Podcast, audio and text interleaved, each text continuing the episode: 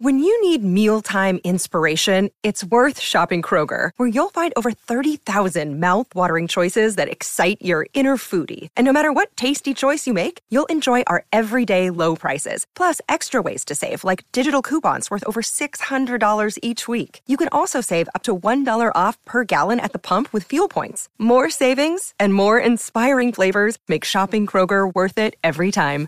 Kroger, fresh for everyone. Fuel restrictions apply. This is Tom and Zeus from the Shout It Out Loudcast. And this is Ace Frehley. And this is Gene Simmons from Kiss.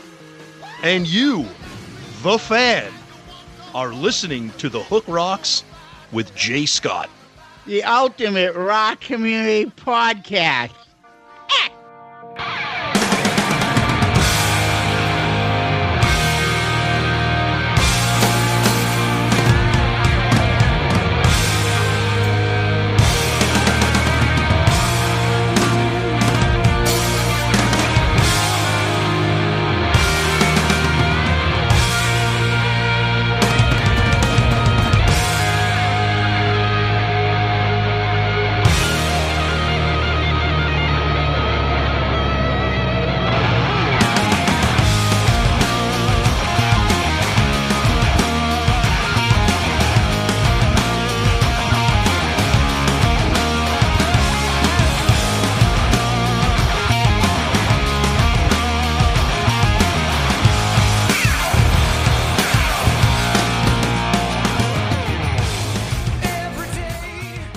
Good evening, everybody. It is Jay Scott. This is another episode of the Hook Rocks, the Ultimate Rock Community Podcast. Hope you're doing well and staying safe. I do say the same thing at the beginning of every episode because we got a lot going on right now. And I hope everyone's doing what they need to do to stay happy, to keep a smile on their face.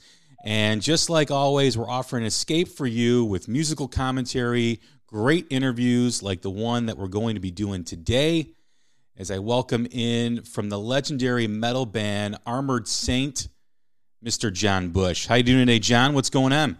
Hi. What's happening, Jay? How are you, sir? I'm doing well, doing well. Thank you very much for doing this. The new album is out, Punching the Sky, which I am just crazy excited about. It's one of your best releases to date, and glad to have you on to discuss it. Well, thank you very much. I'm happy to uh, hear you have such nice comments about it, and uh, you know, we love uh, we love the city of Chicago, and uh, we uh, hope you guys are staying safe there. And um, you know, we're one day excited to come and tour not only that territory but everywhere else in the world when this uh, madness lifts. Yeah, definitely. I know you guys play Reggie's often when you come to Chicago, and great place to play, great uh, music venue, and it is you know different having almost a full year of no live music. And it's something that, you know, a lot of rock fans miss. I'm sure performing is something that you guys miss too as well, interacting with your fans, feeling that synergy that you have with the crowd. And hopefully, as we get into 2021, hopefully by spring, we start to announce some shows. People are feeling better about the circumstances, and we can all get back to normal or as close as it can be. Yeah, not only do I want to perform and, and uh, play some shows, obviously, especially when you have a new record and you're excited about playing a bunch of new material live, but I also want to go to some shows. So, um, yeah, you know, this has been a, mean, you know, like I'm, obviously we, the one thing about being, uh, uh, having a pandemic is, is really there's a whole kind of collective circumstance where everyone's involved, the whole world. You know, everyone can relate to some degree. So, um, you know, it's been a it's been a challenging time for for the Earth, and um, hopefully, you know, we'll look back on this and go, "Wow, that that sucked," but we're we're moving on. You know, yeah, yeah. You know that feeling? I it, I equate it with a. I remember being in line at um, some of the festivals I would go to when I was when I was a young kid, and it was beginning of, of my life with going to rock festivals and stuff. And um, I remember being in the midst of of all the intensity of of the crowd waiting to try to get in, and then of course, like you you know, if you spent the night, and then always that some guy like seven in the morning they're opening the gates, and you're like, what? And everyone gets all this stuff, and then of course they're not opening the gates for another two hours, and everyone's just crammed together after being hung over. And I have vivid memories of that, and it's it's one of the most torturous feelings I remember ever having.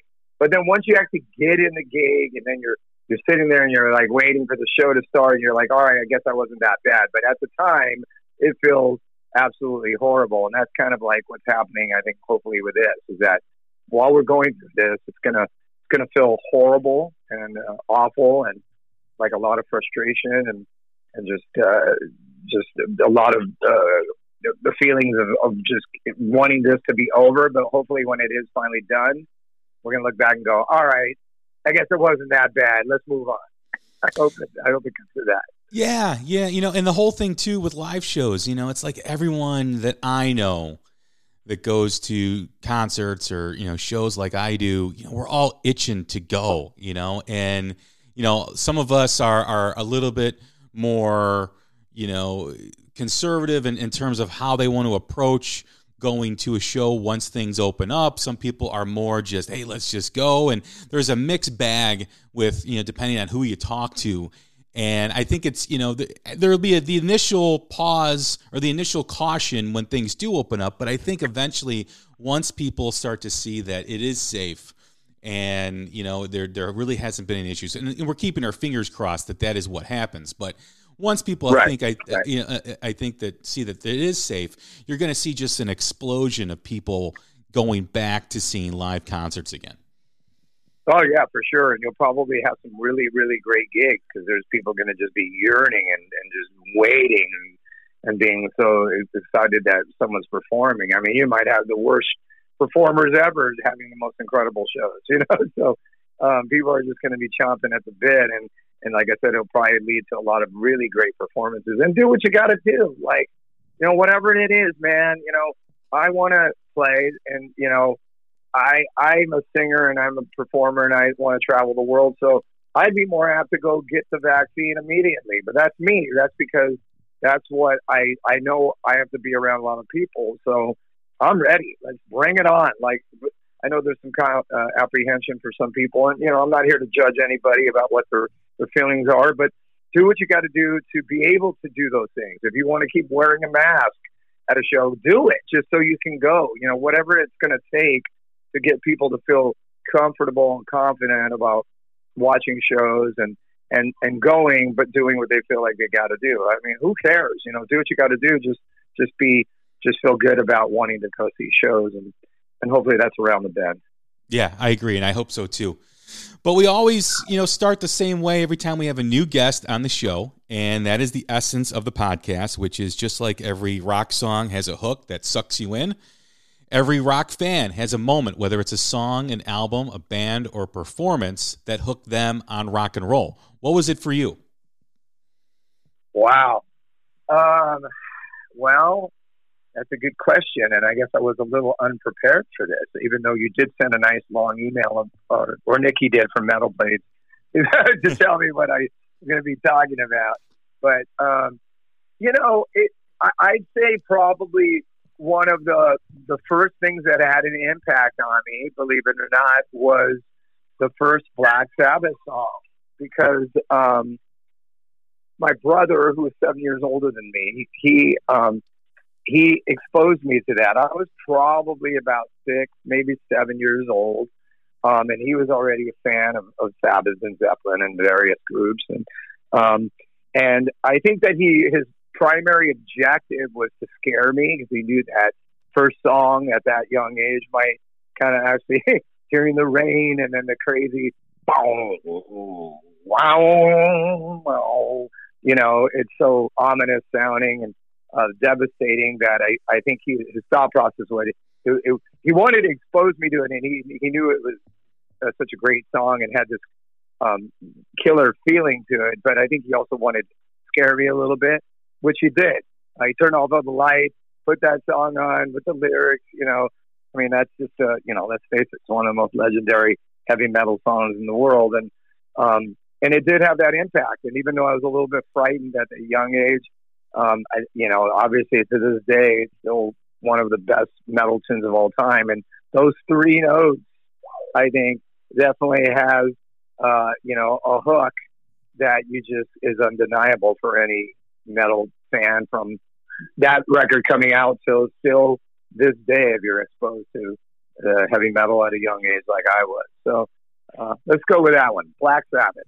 Awesome, awesome. Where did it evolve from there? You know, when did it become, you know, attractive to you to want to become a singer and want to get up on stage and play and perform? Well, there there was a gap time. Obviously, I was really young, being exposed to that stuff. As a matter of fact, I remember being at school then, and, and you know, he played me a Zeppelin, and I would write Zeppelin and Sabbath on my notebook. And again, I was in the fourth grade. I was probably about nine years old.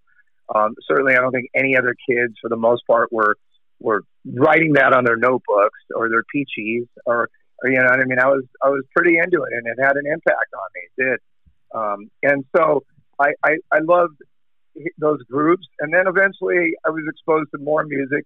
I still the '70s to me is is is my is the is the really the decade I think is the most uh, important to me personally, just because um, whether it was hard rock or heavy metal, if you will, or even pop music or or R and B, there was so many amazing groups that came out during that era from from this 1970 to 1979, and um, uh, so many amazing records that have such an impact on me. Anything from you know Frampton Comes Alive, which I was just uh, listening to yesterday, a spectacular record that was, um, and uh, you know Zeppelin Sabbath to the Sweet to Elton John to Earth Wind and Fire. Um, it just goes on and on and on. And um, you know, obviously the Scorpions and Thin Lizzy and UFO. Um, you know, early Priest, and you know, just you know, as far as rock and ACDC and Aerosmith. I mean, like again, this is it's, it's, it's amazing to me that was part of that decade. So all of that really seeped into my feeling of loving music. And then it was in junior high when um, a friend of mine, he was my next door neighbor.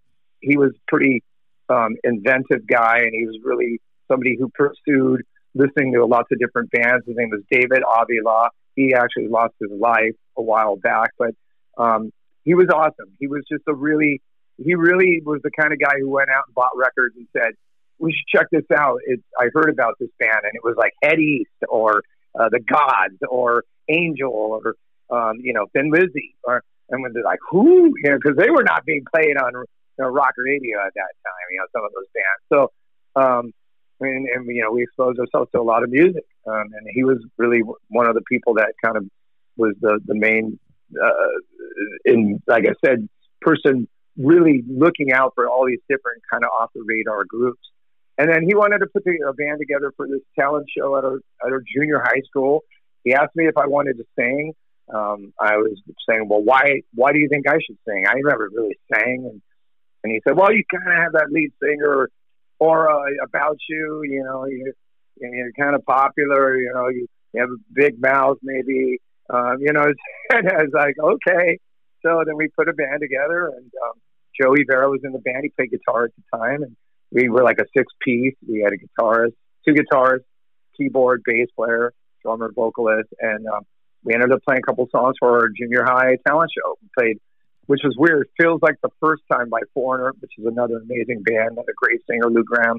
Um, and then we played Rock and Roll by Led Zeppelin. And um, I'm sure it probably sounded really horrible, in particular myself, but uh, the crowd loved it and we did great. And that was like our first kind of feeling of ever being on stage, and and I got the bug, and and and then never let and never let off after that moment. You know, when you think about that moment, and then you you get that spark, and that's the kind of path that you want to go down, the journey that you want to, you know, experience. When you talk about some of the songs that you did, you know, the Foreigner and the Led Zeppelin, when it came to writing music, when did that begin for you? Well, that band was short lived. Uh, I think we did one more little talent show thing, and uh, it was great, you know, in junior high. And we were like 15, 14 years old. So to be doing that, it was pretty awesome. And, uh, in our little community, uh, we were kind of rock stars, but, you know, then it, then it petered out. And then, then from there, we developed um, the kind of the early uh, incarnation of Armored Saint, if you will. It was a it was Gonzo Phil, myself, and Joey, and it was a, another band name called Royal Decree. um, which I ended up using in a lyric um, later on on the Win Hands Down record. But um, which I kind of wanted to bring it back and honor that band name, which I thought was pretty funny. Um, but um, we did covers, and then we did started trying to write some of our own tunes at that point. We only wrote a couple, but um, and we played some backyard parties and um, and you know in our community again, and and then that was kind of the step up of from that first thing we did, and that was the beginning of Armored Saint, and then that kind of petered out, and um, and then Joey went his own way. He joined a band called Greg Leon Invasion, which was Greg Leon was a was a popular guitar player in the LA club circuit.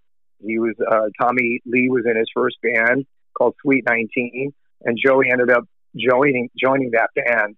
Tommy was already gone from that band, but Joey did join it, and um, so he Joey really took the step of going from this like kind of community local band to being in the LA club circuit at a very young age than he had. Um, and then and then um, Armored Saint kind of came back around to creating to forming. I transferred high schools. I met Dave Prichard, um, and and Dave. I I introduced Dave to Gonzo Phil, and we all kind of became friends. Well, with Dave, and then they actually were it was Gonzo Phil and Dave who kind of just started jamming in in their garage. And because I had a PA, it was like, well, John, you should sing. And I was like, okay.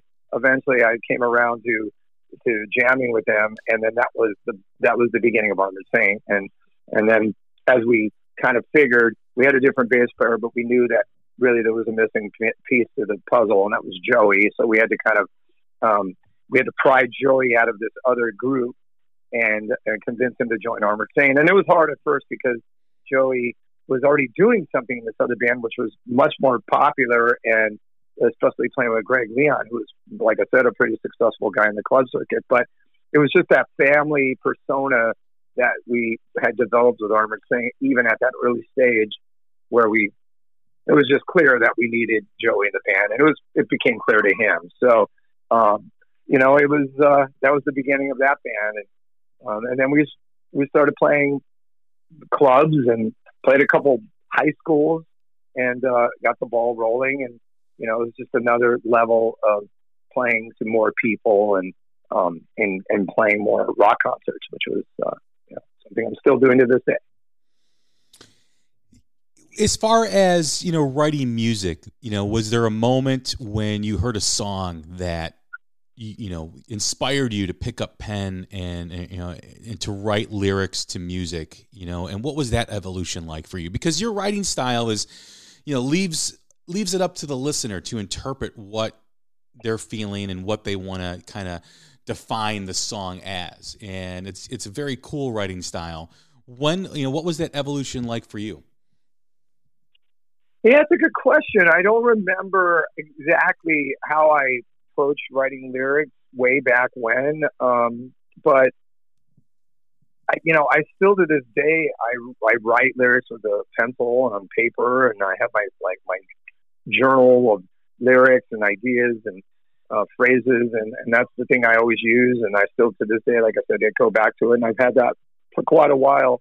Um, I think that in the early stages of Saint, when we started writing songs, you know, I wanted to write lyrics that even back then were were thought provoking. Of course, I was like 18, um, you know, and and was very Im- impressed by uh, the groups that I was listening to at the time, which of course was like Priest and and even Iron Maiden and Motorhead, because those were the bands that were having this the impact as we were really kind of starting this band. Um, but I did know that you know I loved all those people's writing styles, Steve Harris and uh, you know people like Rob Halford and um, you know, Geezer Butler writing lyrics and, um, you know, all these things that, that were telling a story, but having kind of a subliminal meaning behind it. And I think that was something that had an impact on me then. As a matter of fact, one of the first songs Armored Saint ever wrote was No Reason to Live, which was a really cool song from the standpoint it was it was a conversation between this this old man and this young boy and the old man was telling the young boy he's going to have this really hard life and he is to, you know, it's going to be really difficult. And the young boy was saying, well, why are you being so negative about this? I, I have my whole life ahead of me. And, I want to have a happy life, and and then the old man keeps you know kind of coming down on him, and you know, and the end of the story is that the old man is him later in life, and telling him that you know it's just like you have no reason to live, and it was pretty negative, it was pretty cynical topic, but it was still thought provoking. Um, and I think it had an influence on a couple other bands later in time, um, lyrically, and um, it was it was the kind of thought of wanting that kind of set the ball rolling as to wanting to write songs that had that kind of meaning behind it. The next one was like "You're Never Alone," which was you know, also a song that um, was about a you know serial killer, but um, try to have this kind of slight sarcastic humor with the serial killer as he's about to kill these these women, and uh, you know, of course, it was probably inspired by the Ripper, and um, but you know, it was it was trying to take this idea, but then do something a little more with it. Like I said, add this kind of humor that went with it on that particular song, and um, you know, that's kind of found its way here and there through the years and Armored Saint songs because I do like to add inject a sense of humor with with things because I think it's important. Um, you know, depending on the song. So in those early stages, writing, wanting to make words rhyme, wanting to find a way to have good rhythm, um, but importantly, having you know a cool chorus. I think even then was something that I think we knew was important for a rock song. Where do you get your inspiration to write? I mean, you know, now more than ever, you know, when people are not really living the life that they want to live right now, meaning that they're doing kind of the same things every day, they're staying at home more. You know, the, there's there's you know, for, especially for creative people, you know there has to be that inspiration. And you know has it been difficult during this time to find that inspiration? Or you know do you normally get that inspiration from somewhere else that it's it's it's not a, much of a challenge as many would think well I, I can you know when it comes to lyrics i feel like no topic is is uh, something i can't um, challenge myself with writing about whatever it is even if it doesn't have like the, the quote unquote kind of metal premise behind it. I feel like there's there's nothing I can't write about anything. So um, I'm really open minded when it comes to that. Um, I you know I, I obviously I like to read a lot. I like to read you know what's happening in the world. I also like to read books. Um, you know. Uh, I, could take information or, or take ideas from conversations I've had with people. Um, you name it. It doesn't really matter. Anything that's a source of inspiration that could be, perhaps find its way in, into lyrics, I, will I'll I'll embrace it. So um, from that perspective, uh, you know, I obviously there's a lot of social commentary that found its way onto punching the sky, but I think it's a time when um, I don't necessarily feel like I, my approach is here's my definite perspective, and you should think this way. Um, mine is more about raising questions and being slightly vague with what I'm trying to say. I know what maybe in my mind I'm trying to say sometimes, but I like sometimes if the, lipper, uh, the listener interprets it differently. And I like that. I think that that's really uh, interesting. It can change the premise of a song.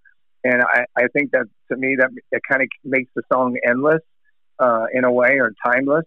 And I, I think that's just a kind of way I approach lyrics. So again, sometimes in my mind, I'm thinking, this is what I want to say. This is what my mindset is behind it. But if it opens the door to somebody else as a listener, that makes them think a certain way that's different, I think that's really awesome and exciting. So, um, you know, it right now and more than ever, there's certainly many things to choose from to write about. I don't only want to make it social commentary. I like to write about my own personal feelings regarding certain situations. Um, I, you know, again, it, it could be an endless uh, array of, of topics that if you don't put any limitations on, you can you can find something to write about. So um, you know whether it's you know on the new album, "End of the Attention Span is is obvious song about um, you know how the the world of technology is affecting us and affecting the youth of of, of, of today, and and you know how we're going to find the balance um, a song like Lone Wolf is more personal feeling, um, where it's written about how, how it's what it's like to be alone for long stretches of time. and and in a world where people count on others, how sometimes people live their own lives and are kind of can be a recluse in some way, and I think that those people need to be acknowledged. Um, the song "Unfair" was written about a tragic car accident where two children lost their lives that I knew. So I I felt very impacted by that situation, and I felt like I had to write about it, even though it was a kind of a very delicate topic to write about, and I, I felt almost like writing about it maybe was wrong, but I still wanted to. Um, you know, it, it, it just depends on my feeling and the song and what those songs are making me feel at the time. It also allows the song to evolve with the listener because let's face it, you know, we are constantly evolving as humans from, you know, throughout life. You know, we don't hear things the same way, you know, as we did in our 20s as we do now in our 40s and 50s. So, you know, that that is you know something that has always been with your writing style very cool because it allows the song to grow with the person as well. Absolutely. Yeah, I think it's important, like I said, to to be able to write something that um, various people may identify with in a different way. And I think, um, to me, that's um, that's something that I, I yearn to do to this day. I feel like um, through the years, I was trying to do it and maybe never, or sometimes didn't always accomplish what I wanted to do, but had that mindset behind it. Um, and when it comes to lyrics, you know, I, I, I feel like it's, it's something that, um, how words rhyme, using different words, trying to use words that I haven't used before, which is always a challenge. Um, you know, I'll, I'll write a, a, lyric or a phrase and I'll think, did I use that lyric before? And I use my trusty thesaurus often, mainly because I want to, I love to expand my own vocabulary for starters. And secondly, I just think there's a lot of amazing words out there. Um, and I would like to utilize them in lyrics. So uh, the key, of course, is how can you make that word sound correctly? Um, you know, if you have a long word, several syllables, um, you know, maybe not something that's normally written in a song, um, but using it because it's it's the right meaning. Then how can you sing it? Um, you know, once you write it, you might go, okay, those two lines rhyme, and they they they work very well together. But how's it going to be if when I sing it with this particular melody? It's very challenging. It's like a puzzle you put together, and um, it's it's it. You know what? I've felt very lucky over the last couple records that I haven't got to a point where I've had some major writer's block and I'm going, oh my God, I can't make this work. And why can't I make this work? I don't know. It's, it's come pretty easily to me, um, which I knock on wood. I'm grateful for. Um, so maybe it's just because, again, like I said, I have a really open mind when it comes to writing. Um, I don't really worry too much about whether or not, you know, it fits a, a, a particular style um, that Armored Saint has to uh, adhere to. You know, I, I think that that kind of just makes our band even more broad when it comes to being, you know, a hard rock band where we keep pushing the boundaries um, and keep challenging the fans and the listeners. And I feel like I can do that lyrically because the band keeps doing it. So, um, and you know what? I think it's working for us. The new album is Punching the Sky. The album was released a few weeks back. It's a incredible record. Um, you know, being an Armored Saint fan, I was very excited to get it, and I was even more excited to hear the music.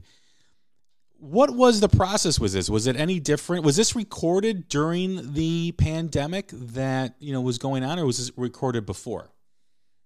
No, we were actually fortunate. We had some good luck at this time in the Saint world, where um, we started recording in the beginning of January, and um, we we really pretty much had all the recording done by the time those were uh, the, the, lockdowns were being required, and um, we, we we gave the you know the, the, the tapes. Well, it's not tapes any longer now; it's just a chip to uh, Jay Ruston, um, who mixed the album and did a spectacular job for us. And you know he he probably has his own home studio where he just kind of works, and I'm sure we really would prefer us not to be in the studio during the mixing process, like maybe we were back in the '80s, and um, you know wanted to work on his own set of stuff. Said, "What do you think?" Most of the time, we were saying it sounds incredible, and um, so uh, we weren't limited by the whole COVID thing in terms of affecting our schedule. It we always knew we we'd shoot for an October release, and um, we just wanted to get the mixing done, and um, the recording was pretty much done. As a matter of fact, a lot of the vocals where I recorded Joey's home studio, a lot of them were from the original demos that we did. Not all of them. Uh, there's things I certainly could have sang better, and or you know maybe the tuning wasn't right because we were just trying to get the idea down quickly when we did the demos. But a lot of the original vocals we did keep, which was cool. A little less work for me. Um, and you know, I, I love sometimes when it comes to vocal passes, sometimes like those first couple takes that you do, nothing's like it, no matter what. So, um, you know, we kept a lot of that stuff, which was great. And um, you know, we just were, were kept we kept to the schedule that we, we originally thought we were going to make, which was again October 23rd. And um, you know, for me, it, it never was an idea to hold the record back because um, of the live performance issue that's going on. Because for me, there's no live performances, so the last thing you should do to fans is say, "And we're not giving you our record yet either. Uh, you can't see us play, and we're not giving you our record because we're going to hold it back."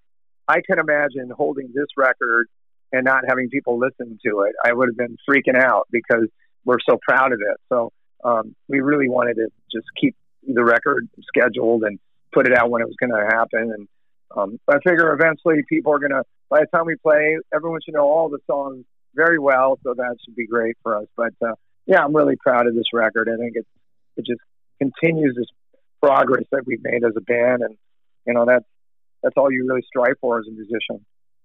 You know, it's interesting because you've got a song on the album called "End of the Attention Span," and what you just yeah. talked about with you know, putting out a record during the pandemic. You know, there's a lot of stuff going on as we talked about in the beginning of the show. And to keep people's attention span, you need to keep giving them music or people will forget about you because everything is so you know what what is here today is di- you know different by the following week and people lose interest very quickly so there are two trains of thought with what's happening and what's going on with the pandemic? Do you hold a record so when you can, you know, when it comes back, you can tour on it? Well, that is so unknown right now because no one really knows when there's going to be touring again. I mean, people are speculating, but anybody that speculates needs to say at the very end or the beginning, I really don't know, but this is what I, I, I think is going to happen. So it's it's and then there's the other decision like with what Armored Saint did is release the album during the pandemic, give their fans – you know something to listen to while they're sitting at home give them give them time to absorb it because as i mentioned with the you know with the new AC/DC album. Everyone's raving about the new AC/DC album. And i always ask that question is it being received differently because people don't have much going on? And people have time to absorb it and people have time to get excited about it and listen to it over and over again. And it's the same thing with punching the sky. You're allowing your fans to have a chance to kind of absorb it like they used to back when you first started. Yeah, you know, I think you know, and I'm I'm happy AC/DC put the record out because they're they're obviously a different type of band than Saint because obviously they're much more famous. Sure. But um, they could easily hold their record back because they want to put it in conjunction with a tour, uh, which is what every, you know people do. Obviously, you know, put a record out, and then you go and do shows, you know, or or you know, by, sometimes people go out and do shows before the record's out to promote the record, whatever it is. But they usually go hand in hand, obviously. Um, but like I said, to, for a band like AC/DC to hold their record back would have made more sense because their tour is going to be giant and they're going to play arenas and stadiums, whatever. For a band like Saint, you know, uh, it's not like we had some 60 day tour already planned and it, it's going to mess it all up. It's, you know, it's just not this, we don't have that success. So, um, it, it would, it, to me, giving people our record, giving them the chance to be at home, you know, put on their headphones, have a beer, escape what's happening. That's like the perfect uh, antidote for what's happening. I think our record. So, um, you know, I'm happy AC/DC didn't put their album, uh, didn't hold their record back, and um, you know, I think people need music. We we're you know we're just bleeding for it. You know, and we're we need it. We're yearning. We can't. We, we we need all these different things to keep us occupied while sometimes we're just stuck at home and maybe stuck at home more in the next couple months because of what's happening. So, um, yeah, you know, I think it's it's never been more of an important time to to put music out. And you know, the shows will happen. They will happen. When they do happen, they'll happen. And like I said, people are going to be probably more excited than ever when those shows happen, and they'll know the material. So, um, I, I think it's you know, based on what's happening, uh, it's, it's a win-win scenario with that. Um, you know, obviously there's there's really no win scenarios with COVID. I mean, I was thinking about it last night. I was riding my bike home from um, the office where I work at, or uh, that my wife and I have a studio that we run, and um, I was riding home and thinking about has, I mean, you know, this whole COVID thing, you know, it did bring our family together, and we did spend a little more time having meals and chewing the fat more than maybe we didn't. Although my family, me and my wife and my two kids are pretty close as it is no, normally anyway. But um, you know, I guess that was something that in the beginning I thought, okay, this is this is happening and this is cool, and we're staying at home and we're you know we're maybe spending spending more time together. But really, other than that, I I really tried to find a lot more silver linings to it, and I just I really couldn't. I really couldn't. I was like, God, this is just this is just jacked up people's lives so much, and businesses, you know, and small businesses, and um, you know, and paychecks, and and people's livelihood livelihoods, and you know, the anxiety it's created. You know, it's just and probably the alcoholism uh, increase. You know, um, it's I don't know, man. It's we just we got to get past it, but um, you know, I'm a positive guy for the most part, and I try to find, you know, the optimistic outlook. And I, I found a little bit with COVID, but but not too much, truthfully. Well, I think the positive thing for you know anyone releasing a new album is, like you said, it gives it gives the listener a chance to really absorb it because when you when we're you know living our normal lives under normal circumstances, we have a lot of things pulling us in different direction these days. And True. you know, you you mentioned that you know it gives a fan a chance to absorb the material, so they're excited about it because you know, let's face it, you know, a band like Armored Saint that's been around for a while, you know, they everybody knows this the songs that they remember as a kid, like you know, "Can You Deliver" and and songs like that. So it gives, like you said, a, a fan to be excited about this material being played live. You know, whether you know it's the it's the standing on the shoulder of giants or missile to gun you know it's it's like i want to hear those songs because i've been listening to it for months now and i really want to check it out live well that and that that is a positive for sure and that's that's great And so we want to play them live you know god it's like a weird feeling to to have written well we did the one live stream show at the whiskey go go uh, a couple weeks before the record came out which was great and we prepared for that by rehearsing and learning obviously a few new songs. We played four of them, but you know, it was a weird feeling to go, okay, we're going to learn these songs, and we're so excited about playing new material, injected in with some of the classics and other deep tracks, whatever. And then that was it. It was like one show, and and that was it. We're done. It was a weird, it was a weird feeling, and it was it le- it really left us hanging because we are excited about performing these songs and maybe even learning more new songs. And um, but you know, again, uh, the positive is that it will happen. It's going to happen. You know, I, I'm, I'm a believer that you know we'll we'll figure this out, and um, hopefully this vaccine and these couple vaccines that are on the horizon are going to come save us, and um, or at least make us feel better about things and um, about going out and, and and you know you know being able to feel good about being in large groups of people. You know, I mean, come on, rock concerts. I mean, that we might be the last thing that happens or big sporting events, you know, and I mean, those are magical moments in your life. You know, some of the most incredible experiences I've ever had as a human being as being at a show and and and and having the impact of a band and and the songs I love, hearing them live, or even being at a sporting event that was just amazing. You know, uh, they have season tickets to the Kings and you know, going to their you know Stanley Cup final run in the four, in the year 14. You know, I mean, like those are special moments that you're sharing with lots of other people, and it's just an it's just an amazing feeling, and and I really miss that, and I think a lot of people do. And and like I said, hopefully, what what's going to happen out of this is this it's going to be like we're bursting, and um, when it when it does happen, you'll probably have some really really special moments between fans and and and between performers and and, and athletes or or you know whatever people you know actors in plays like you'll probably just you'll probably see a lot of really really riveting performances when this is all said and done and and that'll be that'll be a great aspect from this being from chicago that 2014 western conference finals between the hawks and the kings still still oh, kills me sorry yes it was amazing it was amazing i know well you got you know you know, there was a couple of years where it went back and forth between the Kings and the Hawks. It was amazing. It Yeah. The Hawks and the Kings and the Hawks. Yeah, it was incredible rivalry there and um, really some special hockey. And, uh, you know, Chicago's such an amazing city, you know, with, um, with sports.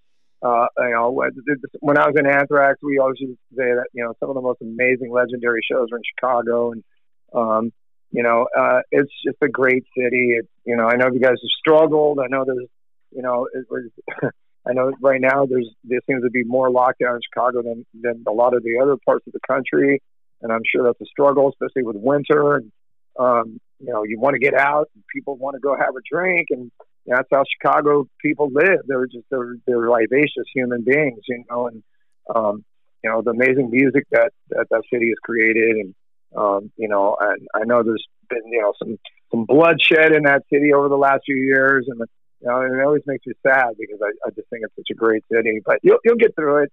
You know, we all will. And um, now we'll look back on this, I hope, and go, all right, you know what? You know, it just made me stronger, and that's and that's usually how life goes.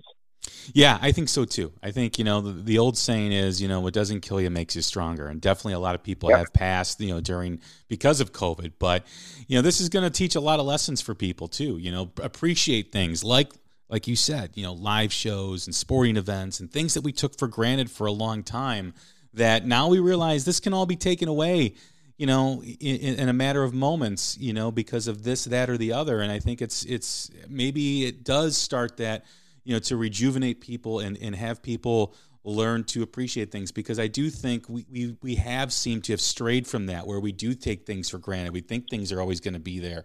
And we're learning, you know, this year that it's not always the case. Yeah, well, of course, you know, that's an understatement. You know what you're saying. I mean, you know, how about uh, taking for granted people? You know, that's something. You know, yeah. loved ones. You know, so like, yeah, I mean, it, these are the kind of things you you know. It, like I said, I, I I was I was frustrated on my ride home, although not too frustrated because every time I ride my bike, it's actually a great feeling, and I rarely feel frustrated doing that. But um, you know, don't get me wrong. I'm a pretty optimistic guy. I really am, and I really want to be because I think it's important for my own sanity, let alone for my kids and for the people around me. But, um, you know, I, I, I think this is, we'll look back and we'll just say it, it will make people stronger and, um, and, and thank goodness for music and, and, or movies and, or television or art in any other form or connections with people and relationships, uh, that perhaps maybe developed out of this. And, um, you know, it, from everything, you know,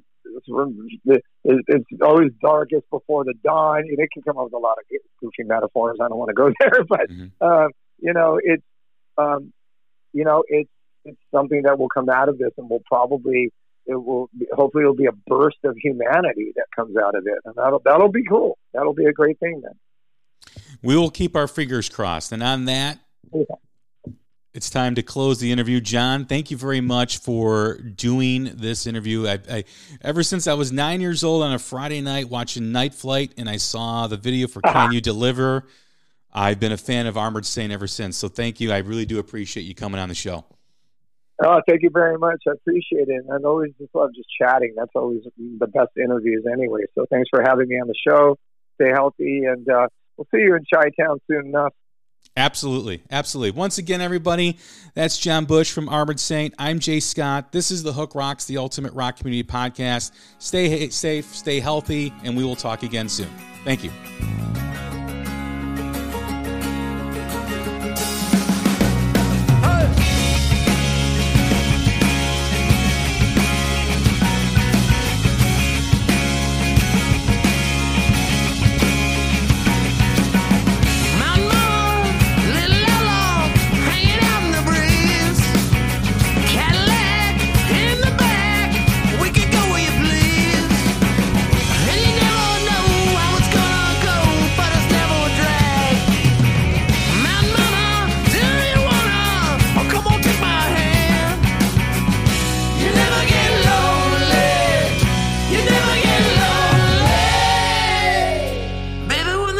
crazy friend.